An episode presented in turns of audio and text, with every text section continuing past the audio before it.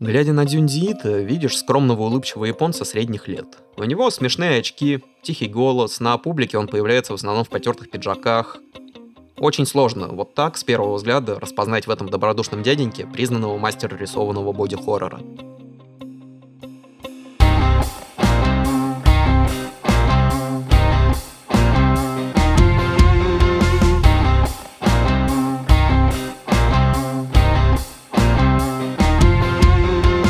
Это подкаст «Зачем читать картинки» от студии «Разговорный отдел». Это подкаст о героях комиксов и их создателях, о том, как комиксы подстраивались под время и меняли его. Мы будем говорить не только о Marvel и DC, но и о менее известных, хотя и не менее значимых героях. И да, не только западных, но и восточных и русских. Я Егор Васильев, автор этого подкаста. Сегодня речь пойдет о Дюнди Ита –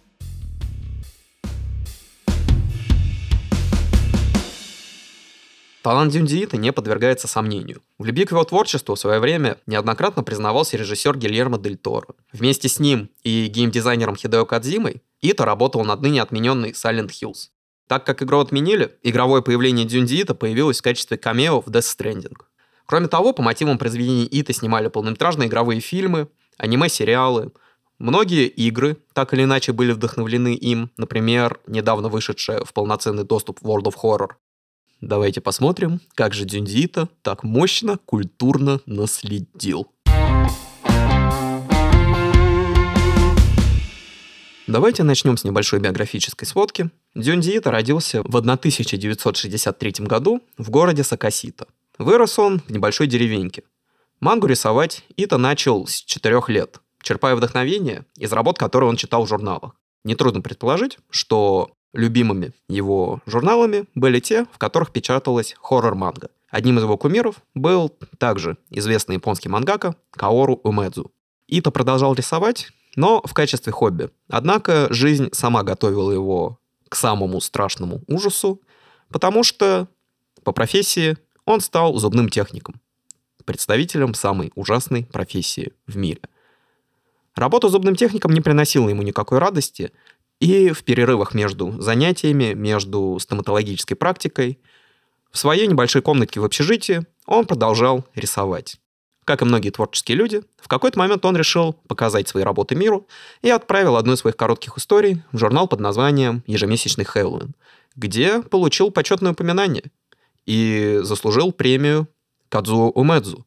И, между прочим, между прочим, в жюри этой премии как раз и сидел Кадзуо Умэдзу – то есть э, кумир, тогда еще юного Дзюндиита. Позже эта история получила название Тамия. Дзюндиита – яркий представитель японской школы ужасов. В чем ее специфика? В том, что в японском ужасе все сверхъестественные, паранормальные и дальше по списку существа действуют по определенному своду правил с одним небольшим «но». Людям эти правила чаще всего неизвестны. То есть, оказавшись в японской истории ужасов, вы с 10% вероятностью выберетесь оттуда живым и с 5% вероятностью сохраните при себе все свои конечности. Итак, Тамия. Это название первой работы Дюндиита и имя центрального персонажа этой истории. Молодой, безумно красивой девушки. Она настолько красива, что сводит мужчин с ума. Буквально. Мужчины, сраженные красотой Тамия, становятся ей одержимы одержима настолько, что готовы убивать по ее приказу, создавать целые секты, поклоняющиеся ей, а в определенный момент эта одержимость толкает их на убийство возлюбленной. Одним кажется, что только так они смогут защитить Томи от посягательств со стороны других мужчин. Другие, внезапно осознав, что девушка творит с ними, таким образом пытаются помешать ей сломать еще чью-то жизнь. Вот только убить Томию нельзя.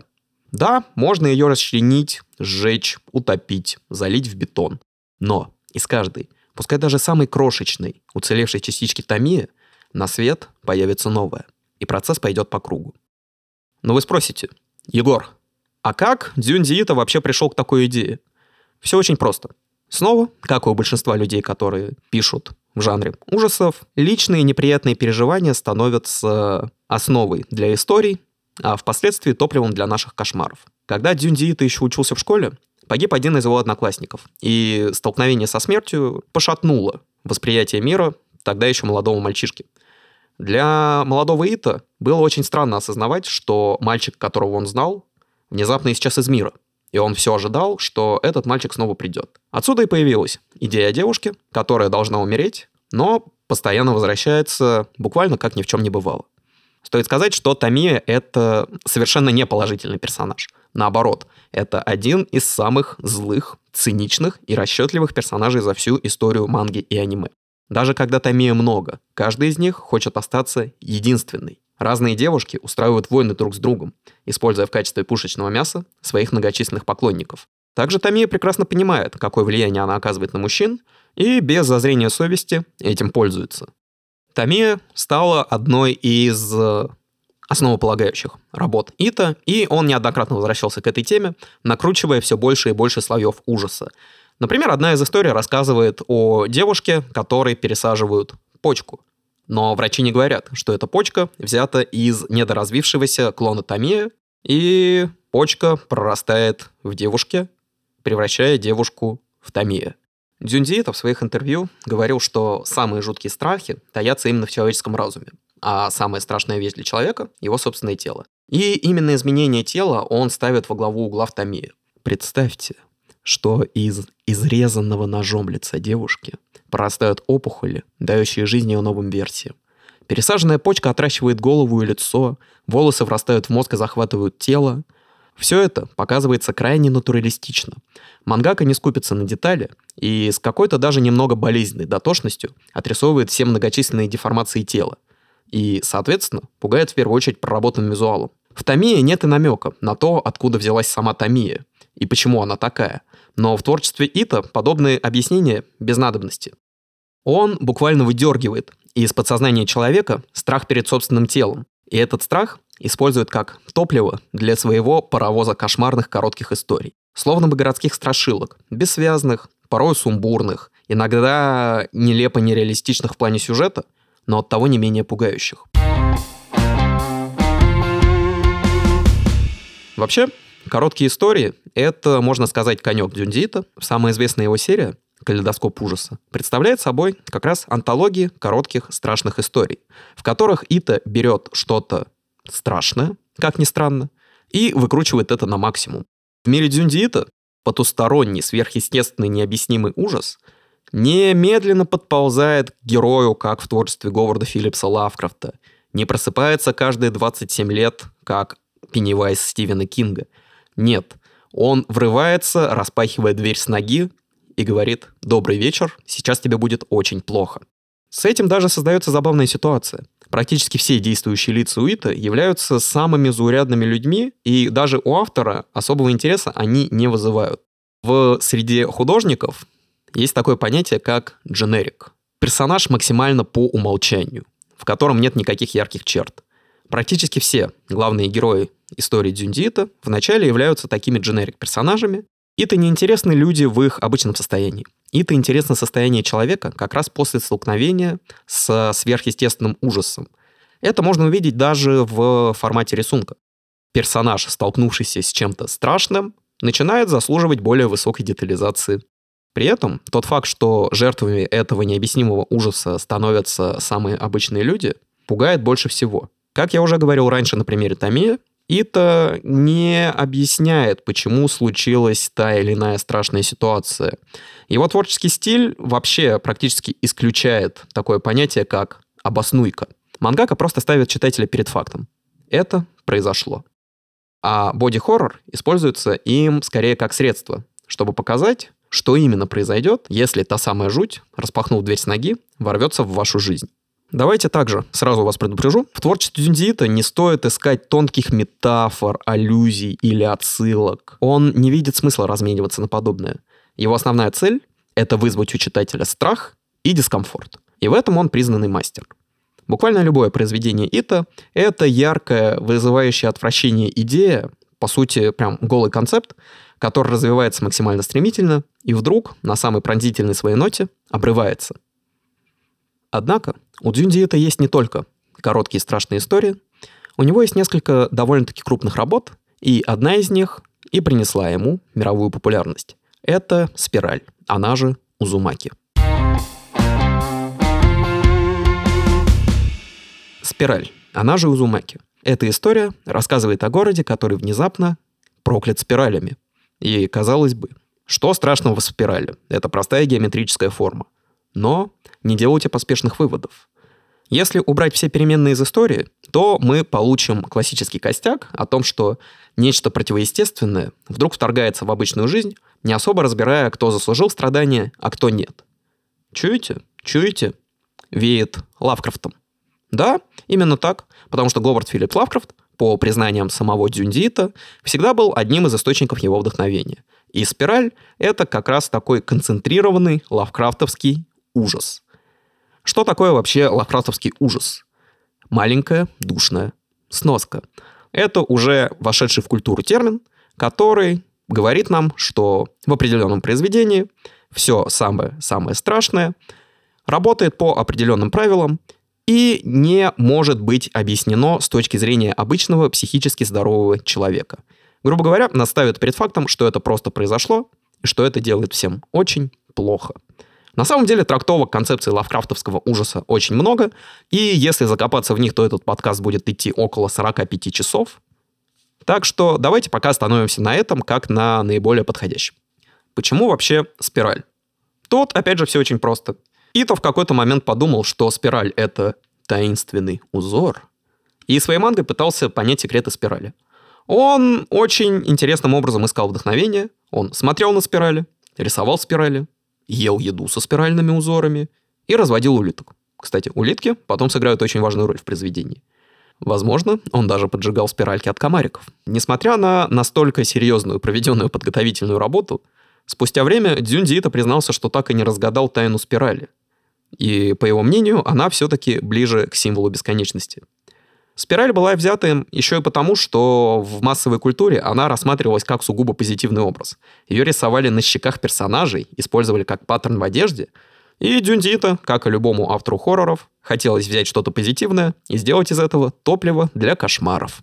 На самом деле я совсем чуть-чуть, но вас обманул. Потому что, несмотря на то, что «Спираль» — это большое произведение, оно также строится по привычной для Дюндиита форме антологии. Включает в себя кучу маленьких историй, объединенных общим символом спирали и периодически центральными персонажами истории. Делает ли эта спираль хуже? Нет, наоборот. Ита показывает нам весь этот страшный, ужасный, сверхъестественный, необъяснимый и еще огромное количество лавкрафтовских эпитетов ужас со всех сторон. Представьте себе, что в какой-то момент люди в небольшом городке Куродзу начинают превращаться в улиток. Или что родимое пятно на лбу у девушки внезапно разрастается и в какой-то момент втягивает тело этой девушки в себя. Кстати, если вы видели в интернете картинку, где у нарисованной черно-белой девушки глаз по спирали укатывается в череп, то вы уже косвенно знакомы со спиралью. Спираль буквально преследует жителей Куродзу, и в какой-то момент все становится уже не только страшным, но и абсурдным – Появляются дети, которые выдувают торнадо, стирающие с лица земли город. Но, с другой стороны, жители города, ютящиеся в своих маленьких домиках, вдруг начинают срастаться телами друг с другом. Это уже страшный момент. И Ито удивительно балансирует между странной несерьезностью и пугающей отвратительностью и безысходностью. В рамках спирали есть даже маленькая история, отсылающая к Ромео и Джульетте. Но со спиральным плохим концом. Потому что двое возлюбленных не в силах больше выдерживать критику со стороны своих семей, свиваются в одну спираль и уплывают в море навстречу новой жизни. Бывает и такое. В конце, конечно же, выясняется, что на самом деле этот город проклят уже давно, и бадум ц проклятие идет по спирали.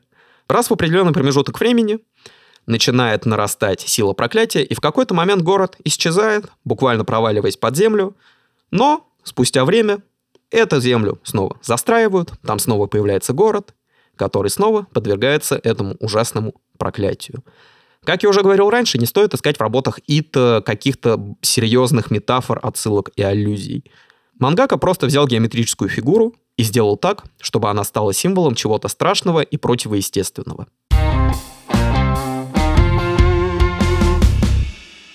Есть у Дюнзиита и чуть более короткие работы с цельным сюжетом, например, «Рыба».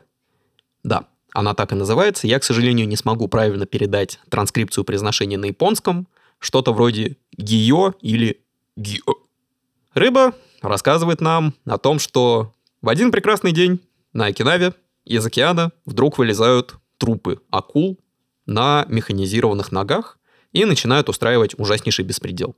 На самом деле, э, эта работа тоже является плодом детских переживаний Дюндита, потому что он таким образом осмысляет последствия войны, так как в «Рыбе» все страшное происходит, конечно же, из-за военных разработок ученых. Посчитайте, сколько раз за это время я скажу слово «рыба». Но рыба интересна не в этом контексте, а в том, что она показывает еще одну важную стилистическую черту работ Ита. Никакого хэппи-энда. Подобно работам Лавкрафта, в мире Дюндиита у персонажей есть ограниченное число выборов. Ты либо сходишь с ума, либо умираешь, либо сходишь с ума и умираешь. Все это перемежается еще с ужасными телесными трансформациями. В конце истории главный герой воссоединяется со своей возлюбленной, ради которой он отправился в опасное путешествие и даже полетал на дельтаплане. Но есть одна проблема. Его возлюбленная – это раздутый кишечными газами труп на роботизированных ногах.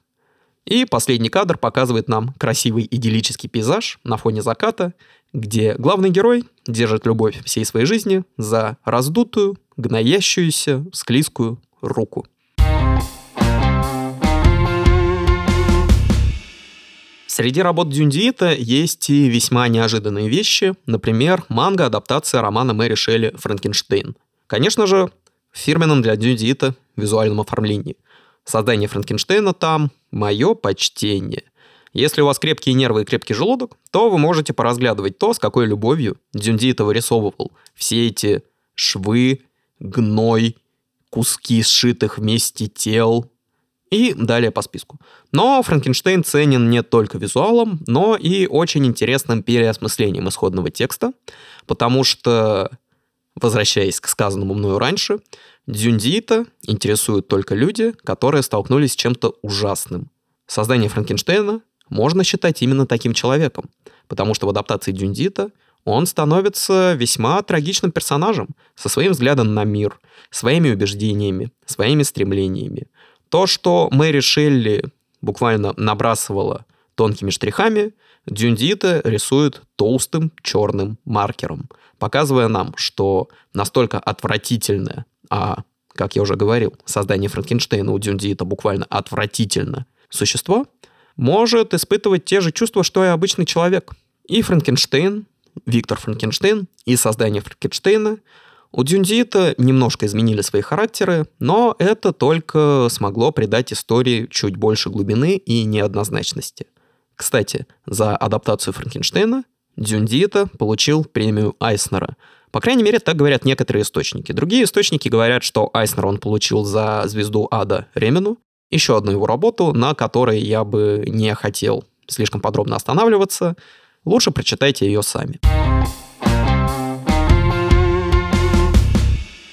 Из сказанного выше вы могли бы подумать, что Дзюн Диита — это наглухо поехавший маньяк, но нет. На самом деле Дзюн Диита такой же, как и мы. Например, он очень любит котиков. Настолько любит котиков, что у него есть небольшая работа под названием «Кошачий дневник», где он рассказывает о двух своих любимых домашних животных – котиках по имени Йон и Му. Конечно же, все это не обходится без классического визуального стиля Дюндита с искаженными лицами и пугающими атмосферными зарисовками. Но это очень клевая и приятная работа, потому что в начале истории Дюндита говорит, что он собачник, но потом он всей душой начинает любить двух этих котиков. И это единственная его история, в которой есть какой-никакой хэппи-энд. Потому что котики этого заслуживают. Из самых внезапных работ в 2021 году Ита вместе с Робертом Эггерсом, режиссером фильма «Маяк», делал манго, приквел-синопсис, ну, до сих пор непонятно, что это было, потому что это точно не полноценная адаптация фильма «Маяк». Так что, если вы хотите посмотреть на крипового Уильяма Дефо в исполнении мастера японского ужаса, то этот комикс очень легко гуглится. В принципе, там всего пара страниц, так что ознакомиться сможете быстро. Есть еще одно короткое произведение Ита, которое не могу обойти стороной, потому что оно важно лично для меня. В далеком 2013 году на просторах социальной сети ВКонтакте я увидел альбом с фотографиями под названием «Единая армия».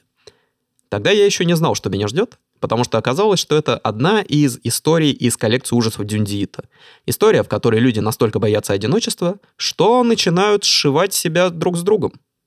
И именно тогда я открыл для себя дверь в этот пугающий и страшный мир японской хоррор-манги.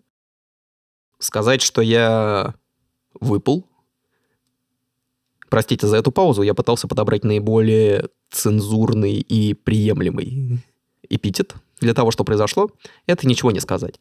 А, потому что для меня это был совершенно новый опыт, который, возможно, и повлиял на мою дальнейшую любовь к жанру ужасов. А так как вы, скорее всего, не знаете, я скажу об этом, я защитил диплом по жанру ужасов, между прочим.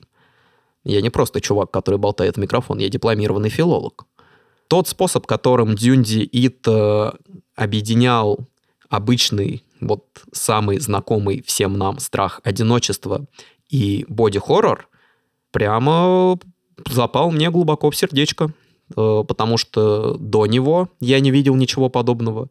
Да и после него я с подобным не сталкивался, потому что даже самые именитые мастера боди-хоррора, такие как э, Кроненберг или Карпентер, пытаются вложить в свои работы какие-то сложные, глубокие философские размышления о смысле жизни, о человеке. В то время как Дюндита просто приходит и говорит, боишься одиночества? А может, ты боишься, если твой труп пришьют к 15 другим трупам? Но зато вам не будет одиноко. Такой, с одной стороны, прямолинейный, с другой стороны, сильный и действенный подход буквально меня покорил. Ну, настолько покорил, что кадр из манги «Франкенштейн» у меня набит на ноге. И на работе летом, когда я в шортах, я периодически буквально рекламирую эту мангу своим телом. Так что да, обязательно почитайте Франкенштейна. Манга Дюндита — это отличный способ изрядно укрепить или, наоборот, попортить, тут уже как пойдет, нервы и желудок. Но самое главное — буквально с головой погрузиться в этот пугающий и необъяснимый мир, рожденный фантазиями скромного дядьки в очках. Да, в этом мире есть тошнотворные монстры. Люди страдают просто потому, что так вышло, а судьба может разрушиться по прихоти загадочного существа в облике красивой девушки или просто потому, что твой город прокляла геометрическая фигура. Я не могу гарантировать, что этот мир вам понравится, но что-то мне подсказывает, что вернетесь вы туда не раз. Просто потому, что это такое совершенно особое, изощренное удовольствие. Это был выпуск подкаста «Зачем читать картинки?». Если вам понравилось, то самый простой способ поддержки – это ваша активность. Подпишитесь, оцените и напишите комментарий на той платформе, на которой вы слушаете подкасты. Еще у нас есть Boosty, где вы можете задонатить мне на еду со спиралями. Кстати, вырезанные материалы из этого эпизода, полные великолепных, отвратительных, тупых шуток, вы также сможете услышать на Бусте. Если это не повод подписаться, то я не знаю, что может быть поводом подписаться. Подкаст выпущен в студии «Разговорный отдел». Услышимся через неделю.